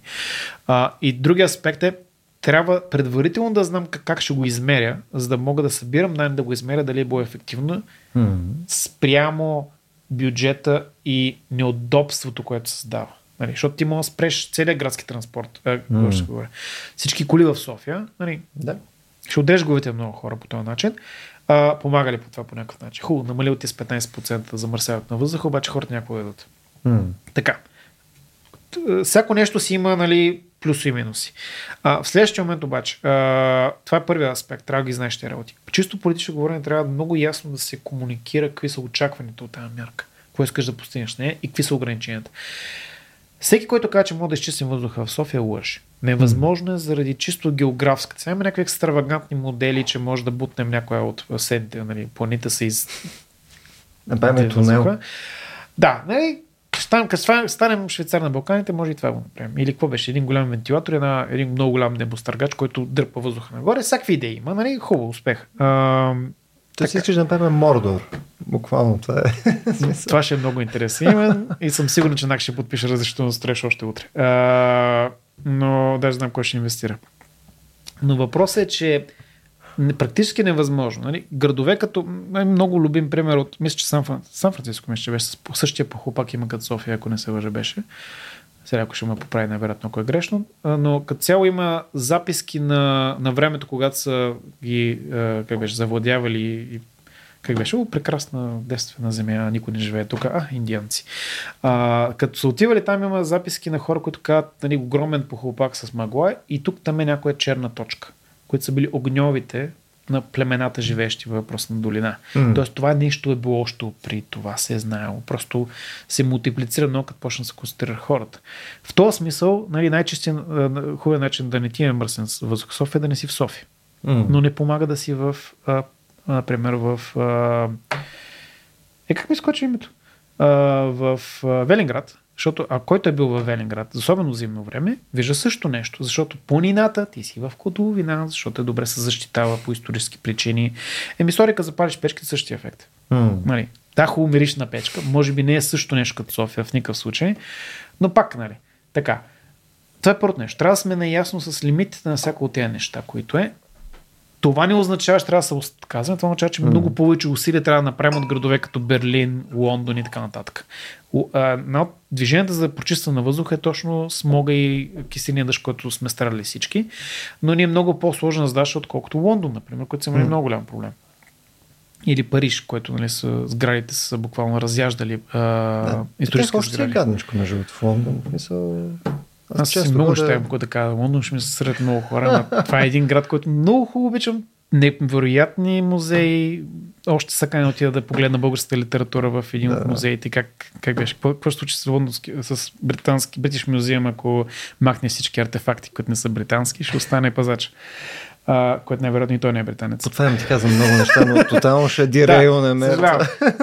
Дигресвам. така, но идеята е, че всъщност много по-трудно е задача, това означава трябва да се отказвам. Да, да. това означава, че примерно енергийна ефективност говорим, защото едно от, може би, най-добрите неща, сега как беше изпълнена, какво бяха направили, тук говорим от съвършим темата за ефективността на инвестиции и такива работи, но намаляване на енергията и загубата на енергия, т.е. колко енергия използваме за отопление. Защото, mm. а, първо. Второ, а, много хора, които казват, най-ефективен начин да намалиш замърсяването е да повишиш имотността на хората и нещо, което в България много страдаме, а, разпределението на доходите, т.е. неравенството в обществото. Защото ти мога да имаш някои хора, които са, да, да знам, ултрамодерни неща, които въобще не замърсяват с Тесли напред-назад, но имаш и хора, които горят буклуци също на 50 метра. Ами кьоф е, да, като си купил Тесла.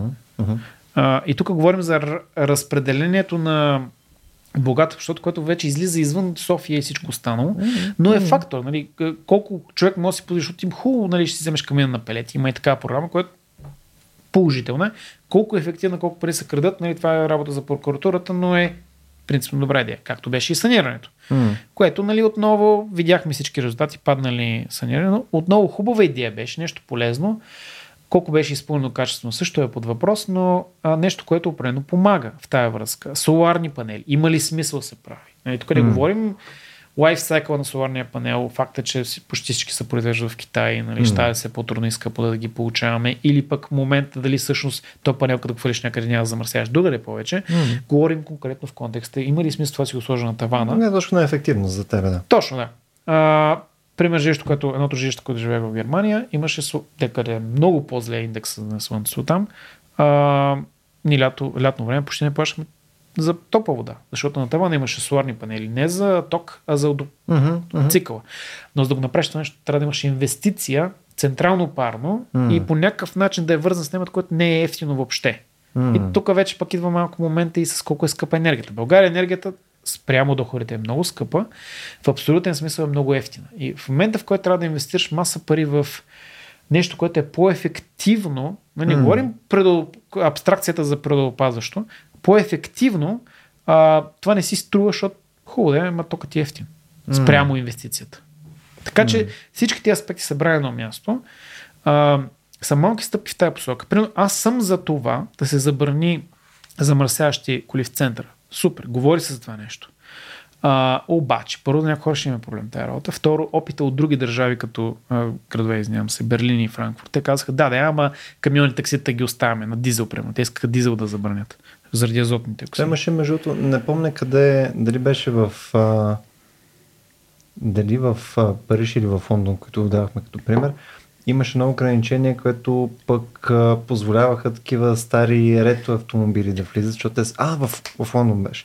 А, да. Тъй като там хоби лобитата са много дебели, съответно ти ако си с а, супер ретро мамата си трака, нямаш карбуратор коли. също мога да мине за това. И съответно това беше изключение.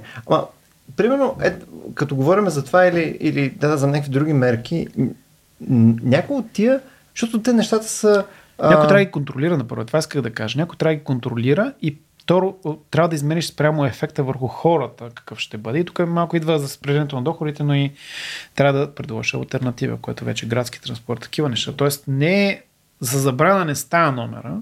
Първо mm-hmm. трябва да измериш, да кажеш ясно какви са очакванията и какво предлагаш на хората като альтернатива. Градският транспорт в София се подобри, подобри доста с метрото, Mm-hmm. Но някои части на София са не, не може да стигнеш до тях просто. Тоест, mm-hmm. какво правим?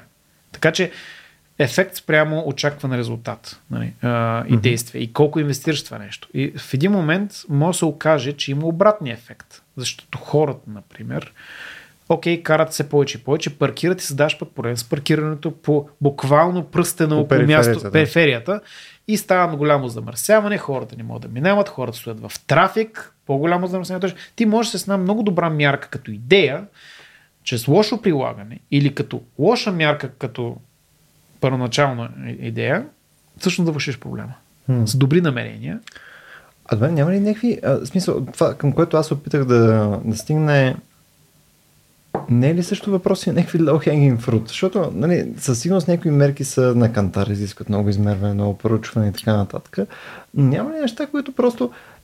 Примерно, ако знаеме, че вследствие нали, нямам някакви числа предвид или нещо подобно, да. ако знаеме, че горенето на гуми е доста лоша идея за конкретни квартали, не може ли целево просто там да се отиде и да се намери начин, по който да се справим конкретно с гумите. Е, дори да, да струва някакви а, диспропорционално повече кинти, просто сметката излиза толкова в нет баланс изгодно, че се тая дори да се краде, дори да се а, а, дори да не се направи на цяло и да е толкова ефективно, то отново нетният ефект ще е много по-ефективно от това да електрифицираш целият автопарк, примерно на Софийска община. Нали? На гръцката на спорт, да. Няма да има същия ефект. Примерно на газ това го направиха, беше много по-ефективно ефективно. Пример, да. Но, mm. а, разбирам какво искаш да кажеш. Първо го пробваха чрез свободния пазар. Не нали, да видим какво решение ще намерим там. А, и това, което направиха, примерно, беше с а, по-глобален смисъл. Това mm. с а, въглеродните емисии и търгуване на въглеродни емисии, което си беше за мен, много хора няма да съгласят, за мен си е чиста форма гринвошинг на замърсяваща индустрия. Аз тук имам една горичка в Родопите, ще продам факта, че тази горичка произвежда и пречиства въздуха, ще продам ти, защото mm-hmm. изхвърляш букуци в Сандански и mm-hmm. ти ще купиш, нали така. Ху. Голямата работа. От тази гледна точка има начини, които могат да се помогнат чрез то пазар, не се каже, окей, инициативи, начини, по които може да се направи, но отново е, там е рисково, дали няма да направиш по-голям проблем и хора да ги заобиколят и да ги използват, а и това изкривяване на пазара неизменно. А, друго нещо, което може да се направи са имаше low hanging fruit. Сега, колкото и да хейтим сегашната община, с много убеждаване, много голямо забавяне, много ниска ефективност, все пак успяха да заменят, примерно, училища и всякакви други а, институции, които бяха примерно на мазут, хм. обществени сгради.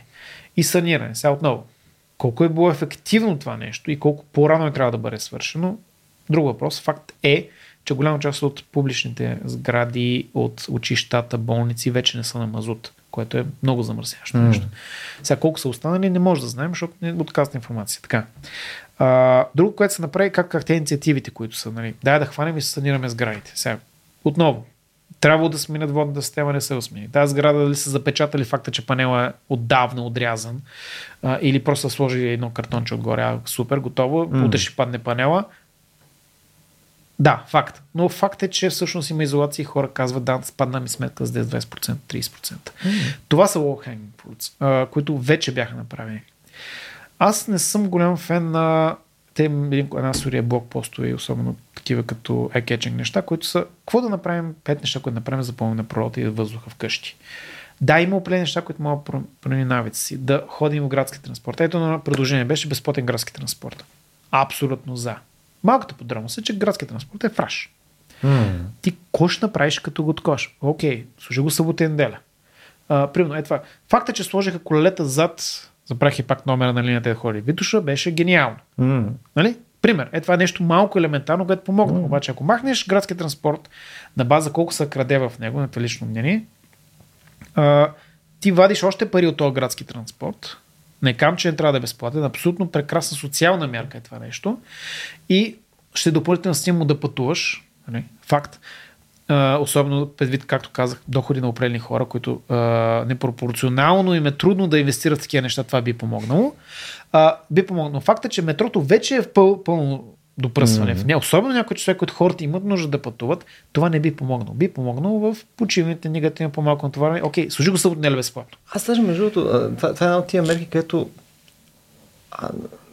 Примерно аз не бих даже го качествил като low hanging fruit, защото от моя нали, цяло субективна гледна точка, то е скъпа мярка, която не съм сигурен, че би довела до Точно. толкова силно подобрение, защото нали, на нас транспортът не, не е скъп. Но е популярно. Сега, на някои хора е скъп.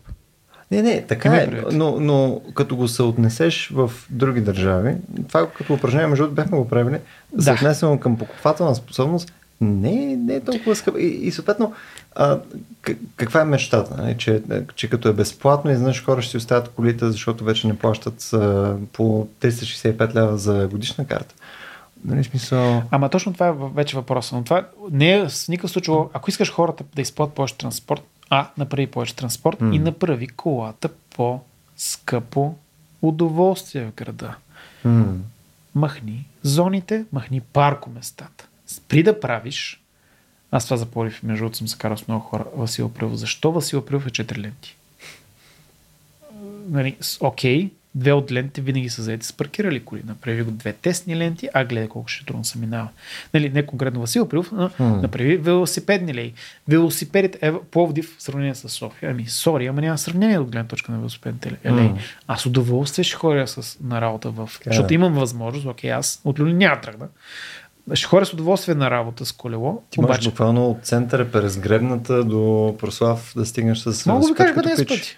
Да. да, но в София това не е възможно. Давам пример. Нали, приоритизиране един транспорт спрямо друг. И тук не говорим само за мърсяне, говорим и за здраве, говорим за mm. един куп свързани неща.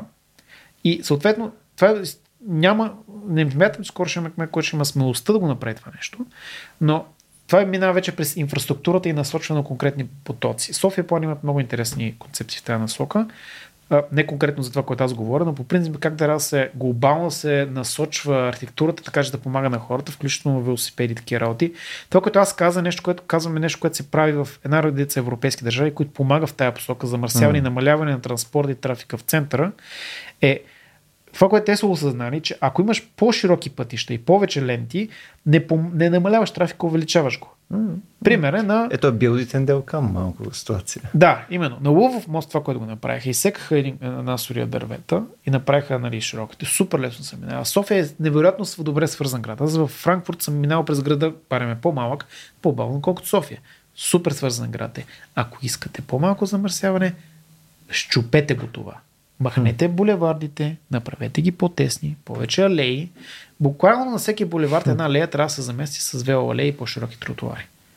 И това помага на здравето, както го споменах, помага замърсяването и помага на поведението на хората. Отново това mm. не е трудно да се предвиди. Има много сложни модели, архитектурно и градско планиране, но това, което е показано отново и отново и отново в големите градове на по цял свят, Нали? Сингапур е един пример, където там буквално е измислено по този начин, е, че мога да контролираш поведението на хората и им пречиш да ходят с колата. Ти в следващия момент, като знаеш, че си винаги е, е задръстане в центъра, няма ходиш с колата в центъра. Mm-hmm. Аз не ходя в колата в центъра, е сега в с метрото, защото нали, успех да паркираш.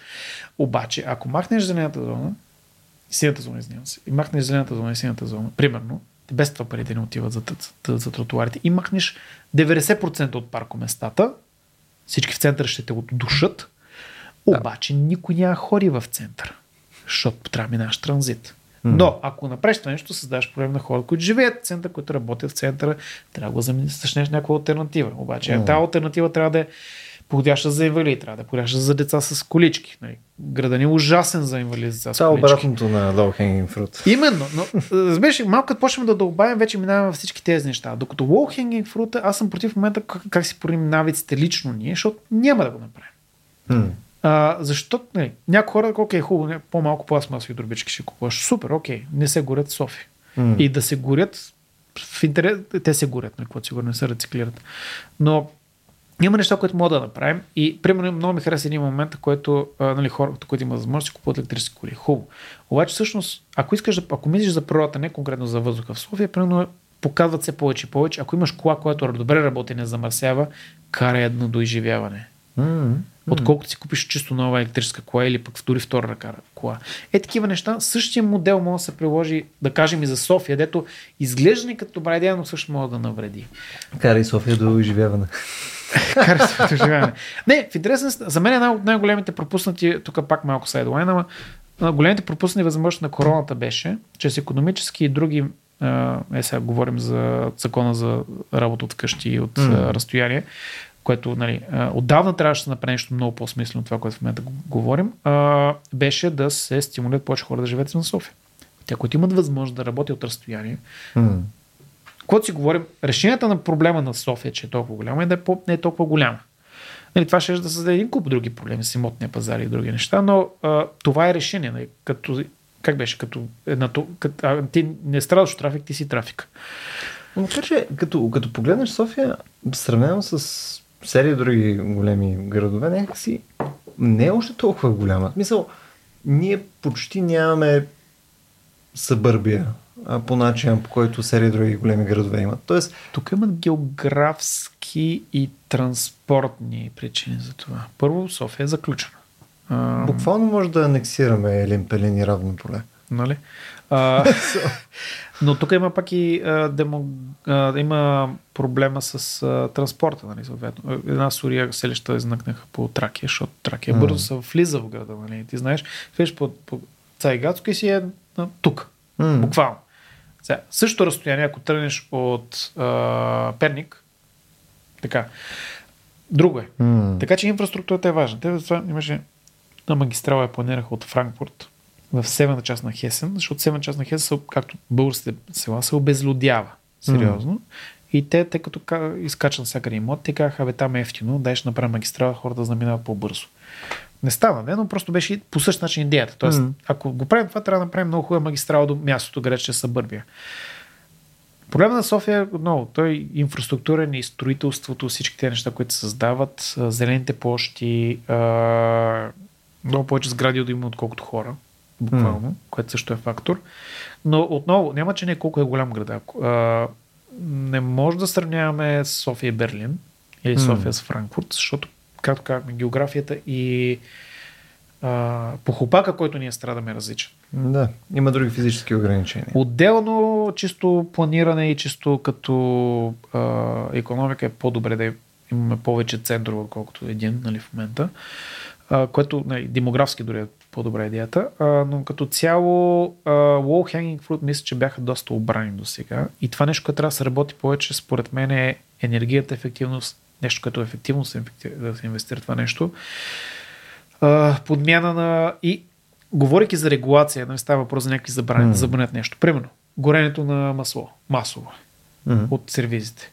Тук вече говорим за, както всяко нещо в нашето общество, за съжаление, каквото и да барнеш, малко да почнеш да навлизаш в него и винаги стигаш до съда и прокуратурата. Нали, ти хубаво ще ги губиш, обаче те ще, ще обжалват, някой трябва да ги съди за измама или за такива mm. в следващия момент, или за нарушаване на законодателството административна мярка е в повече случаи, но нали, а, като не го правят това нещо, като липса контрола, като липса момента на подаваш сигнал за сервиза пред тебе, че задушли въздух пуска и целият квартал страда от тази работа, идва рези на следващия ден, няма, бял, пушак те са на белети. Три пъти съм го имал това нещо. А, и, нали, и следващия момент спираш да си, нали, как ще вярваш на рези за това работа? Или на, на агенцията, или на контролните органи. Това е момент. В следващия момент, каквото и да правим, контролните органи, колкото и да ги обичаме и да, да страдаме от тях, в един момент са имунната система на, и прокуратурата на вече са имунната система на обществото и когато страда обществото от някакъв проблем, те трябва да се борят срещу този проблем, да прилагат закона. Mm. И всякакви автоматизирани, аз съм техничар, на всяко нещо намирам скриптите автоматизирано решение, но тези неща реално не могат да заместят, те са допълнение, те могат да са warning, нали, early warning system, но не могат всъщност да решат този проблем, защото каквото и да правиш, е сега примерно, що НАП събира всичките касови апарати транзакциите. Защото се опитват да намерят някакво решение, дали кой му хрумва, това е идея друга тема, но това е едно от примерите за технически решения, които някой е измислил, защото просто те нямат доверие на прокуратурата, че ще могат да осъдят данъчна измама и се опитват още преди да се случи да го хванат и от това страдат всички останали. Така че, ако няма ефективен контрол, някой да те хване да ти каже как беше, първия ще го застреш, останеш ще умре от страх, на принципа, ако нямаш ефективни контролни органи, нямаш тая корупцията, каквото и да правиш, ще страдат всички останали, които не нарушават, mm. а, те са пак ще намерят начин да се изменят. Mm. Mm. Това е също и с а, гумите, както даде примера, ти хубаво го направиш, ама те ги свалят град си искаш. Mm. Каже го хваш, това не съм аз, бе, това е сцена. Мари, гуми на пъти. Да, може да, да платиш някой да ги събира, и тук, между другото, имаше един много интересен момент с каруците в града, примерно. Много интересен момент беше. Не се бях замислял, някой ми каза всъщност исторически погледно как е било събирането в Лондон на Букук. И Хвърли се го в Темза. Това също, Съдейки но всъщност са плащали на хора да го събират. Реално. Mm. То, като, нали, но било индивидуална услуга, буквално. И всъщност а, тезата беше, че всъщност каруците на пъти, които събират букуци и стари ходилници, такива работи за вторични суровини, всъщност реално са това, което не върши общината ефективно, mm-hmm. нали, за милиони не го върши ефективно, всъщност те прочистват града от всякакви букуци по този начин тези каруци. Нали, да, което... има някаква функция, да. Има някаква функция, нали, ние ги махаме, защото не изглежда добре и прави катастрофи, разбира се, нали, но това е един страничен ефект, който хората може би няма очакват. Mm-hmm. И следващия момент е такива решения, по които могат да се направят. Нали, ефективно събиране на букуците, абсолютно. А, образованието абсолютно. А, в mm-hmm. Германия, например, още от детска градина хваш как да разделно събират а, букуците. Mm. 5, 6, 7, 8, 9 кофи. Различни вариации. Брутално е. А, не казвам, че трябва. Нали, добра идея да го правим в България. Вече 10 години се прави България всъщност. Не на 9, на 3.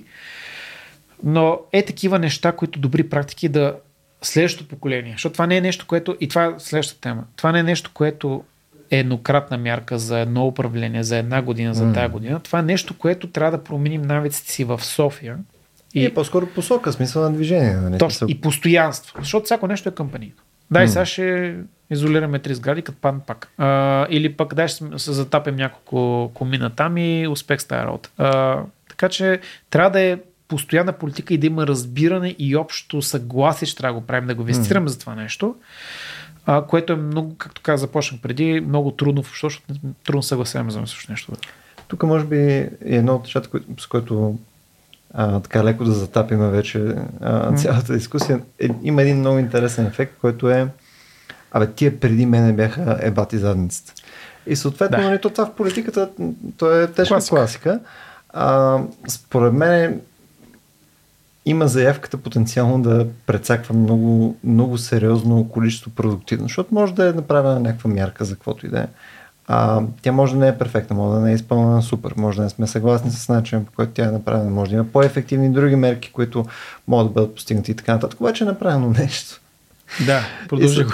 Да, смисъл, нали, когато искаш да промениш нещо, винаги трябва да си представиш в крайна сметка тотал себестоеността на нещо, което искаш да направиш и тотал себестоеността на нещо, което вече е изградено нали, и тогава да видиш нали, кое е най-ефективното. И може би единственото нещо, което пък в моята глава изкача е, че ам, и, и може би това е нещо, което аз си представям, че би помогнало за така, възкресяване на институциите частично, е, че ние имаме нещо, което не работи добре, а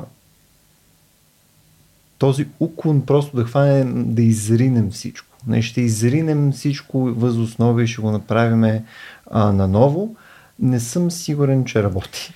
И, и не съм сигурен, че освен ако не е да някой да дойде да бомбандира София, както се е случило с а, Лондон, така че просто да нямаш Или земетресението, което го чакаме всеки момент. Да, а, не съм сигурен, че в други случаи наистина би работило. А трябва все пак да може да се прави с някакви такива, нали, на чист български язик, incremental steps. Да. Така че дори нещо да е било шит, ми сега ще го направим да е доста по-малко шит и ще е по-добре и в последствие, при следващото управление или последващото управление, whatever, ще го направи още по-добре и то е с някакво натрупване ние ще ставаме по-окей не съм фен на идеята, че трябва радикална промяна на серия места, за да може наистина да се постигне нещо. Радикална промяна трябва се променя на места, където са фундаментално щупени. Пълно за мен такова място е прокуратура, но не е, примерно, а, общинско управление или а, Някои общинско управление с такива, да. Не НСИ, например, аз давам пример. Да. Мисъл, как много хейтят НСИ, аз им се кефе, честно казано и ако някой има въпроси, моят опит е, че се радва да отговаря, защото много малко хора им задават въпроси. Обзето им четат данните и си ги пишат сензационни заглавия, пък те буквално се радват някой, като се интересува това, което всъщност правят и искат наистина да разберат. Но си прав, съгласен съм с теб. Прав си. А, тук момента идва, защото много от тези кампанийни неща, които спомена, са инициатива на някой. Идва, моята инициатива е цел е а, слагам името си отзад, ако успее, сега ще виж колко съм велик. Някой човек. И он следващия това вика, да бе, това е хубаво, ама на ония да я го отрежем. А, или оне. Има... Обама Кер. Обама Кер, да. Как беше Форд? Така и така можаха да го преименуват. това, което обаче се случи, точно това е между много хубав пример, реално. Mm. Нещо, което хора, които им помагаше заради брандирането, реално си го отрязаха сами и после ама чакай, аз нямам здравопазване. Пример. А, Пример за това нещо е всъщност това доверието в институциите. Това, което, когато искаме постоянство, че идеята на лидерите и на управлението е, че те трябва да а, променят траекторията, а не да наместят на други релси. Mm. И траекторията, която сме се засили, се действа от институции, които са, е, носят със себе си това постоянство. И унищожаването им на, унищожаването на доверието в тези институции всъщност причината, по която спъва много продължителността на всички тези кампании и на мерки, които говорим. И е, е, един последен пример ще дам. Има един регистр на рак, който е малко известен и който се славел с това, че всъщност той е започва 60-те години, проследява ли буквално всеки болен. Mm. Какво прави, какво се лекува, какво. Има много точна статистика буквално. Всеки mm. болен. А, докато излезе на статистика, че не знам си колко болни били скочили. Да, да, ама как ги броиш? По брой хора, които са влезли в болницата mm. и не идентифицирани или един човек, който е минал през 4 болници. Mm. Така. И този регистр беше практически унищожен и прехвърлени функции и вече тези данни от някои години ги няма. Тоест прекъснато е. Тоест, ти унижаваш на институция, която се генерира някакви данни, някакви мерки, и решения, а, и унижаваш доверието в него. И ако пренесем доверието отново към тези институции, камък е теж постоянство. Няма, че някой му е шефа. Mm. Това е кауза за тези хора, това ти е работата. Шефът ти ще дори, ще мога да промени насоката, мога да намали бюджета, да увеличи бюджета, Даже... но това ти е посоката. Даже аз не бих казал задължително кауза, просто, просто трябва да наистина ти е работа. работата. Да. Мисъл, няма нещо, което аз ценя повече от качествени бюрократи, между Ама, то във всяка организация, над аз съм казал, над хиляда души, е, всяка организация е малка държава, реално. Имаш същия проблем като държавата, пак имаш бюрократи. Въпросът е точно да има някакво постоянство, не като се смени да викаш и дай ще режем всичко и сменяме цел структурата. И тук се губи опит, губи се разбиране и са, точно когато споменах в началото за данните, като промиш методологията всичко имаш, не можеш да сравняваш вече. Mm. И успех с тази работа. Като смениш методологията, не можеш да сравниш какво си имал при това с сега, не мога да кажеш дали си по-добре или не, просто защото няма да какво стъпиш. Бояне беше абсолютно удоволствие да, да ни бъдеш на гости. Виждаш, че ние се опитахме малко такова да, да съберем два подкаста в един, но то не става. Не занех си просто да, малко навъпреки. Ако, ако имаш време, освен това събитие, което ще направим с теб в края на септември, което между другото е нощта на учените. Ще си говорим отново за а, чист въздух а, с Боян Юроков и с а, доктор Симичев. А, така че силно препоръчвам да ни посетите и там. да, а, какво ти кажа, освен подготви се вече за следващата тема, с която да, да заходим евентуално някои от идните месеци. Аз доста искам, между другото, защото знаеш, преди разговора съм се нацъкал някакво количество бележки. На мен доста би ми било интересно като цяло заборавяне с по-голямо количество данни, по какъв начин изкуственият интелект би повлиял върху начин, по който ние бораваме с данни. Дали това ще доведе до по-некачествени данни или съответно до по-кофти интерпретации или напротив това разбиране, за което ние а, заложихме в началото на разговора, което много зависи от хората и така нататък, всъщност ще се увеличи и ще позволи вследствие на изкуствения интелект да имаме малко по а, по-добро извличане на смисъл от статистиката, отколкото Или повтаряне на същите грешки. Е, това... Голяма тема, там е бездънна яма, да. Предлагам ти, мнение. помисли си по темата и много ще се радвам, ако можем да си обсъдим. С удоволствие, да. Ами, хора, благодаря, че бяхте с нас. А, както виждате, обичаме да си говорим с, с Боян. Надявам се темата да ви е интересна, както, както и на нас. А, септември е, така че, така че все още може да дишате свободно, но да се вика идва декември, януари, може би това ще ви дойде вече на дневен ред. А, септември за нас беше също месеца, който е на здравето, така че ще се опитваме, освен тази година, така и до година, да си говорим за повече теми, свързани с по какъв начин може да живеем по-качествен живот. А, нали, дали ще посрещам превенция, дали ще посрещам такива политики и така нататък. Това за нас е една от ключовите теми през годината. А, ако като цяло се интересувате от нещата, които ние правиме, харесвате темите, които захождаме, а, събитията, които правим също и така нататък, а, един от начините, по който може да ни го покажете, е като ни подкрепите. А, може да отидете на racio.bg, наклонена черта, support. Там съответно може да ни подкрепите с Patreon, PayPal и прочее. Другия начин, по който може да го направите е като просто споделяте нашето съдържание, нали, а, пишете във Facebook, ако нещо ви е станало интересно или имате въпрос, или се присъедините към нашия Discord сервер, до който имате достъп отново през Patreon. Благодаря, че бяхте с нас и до следващия път.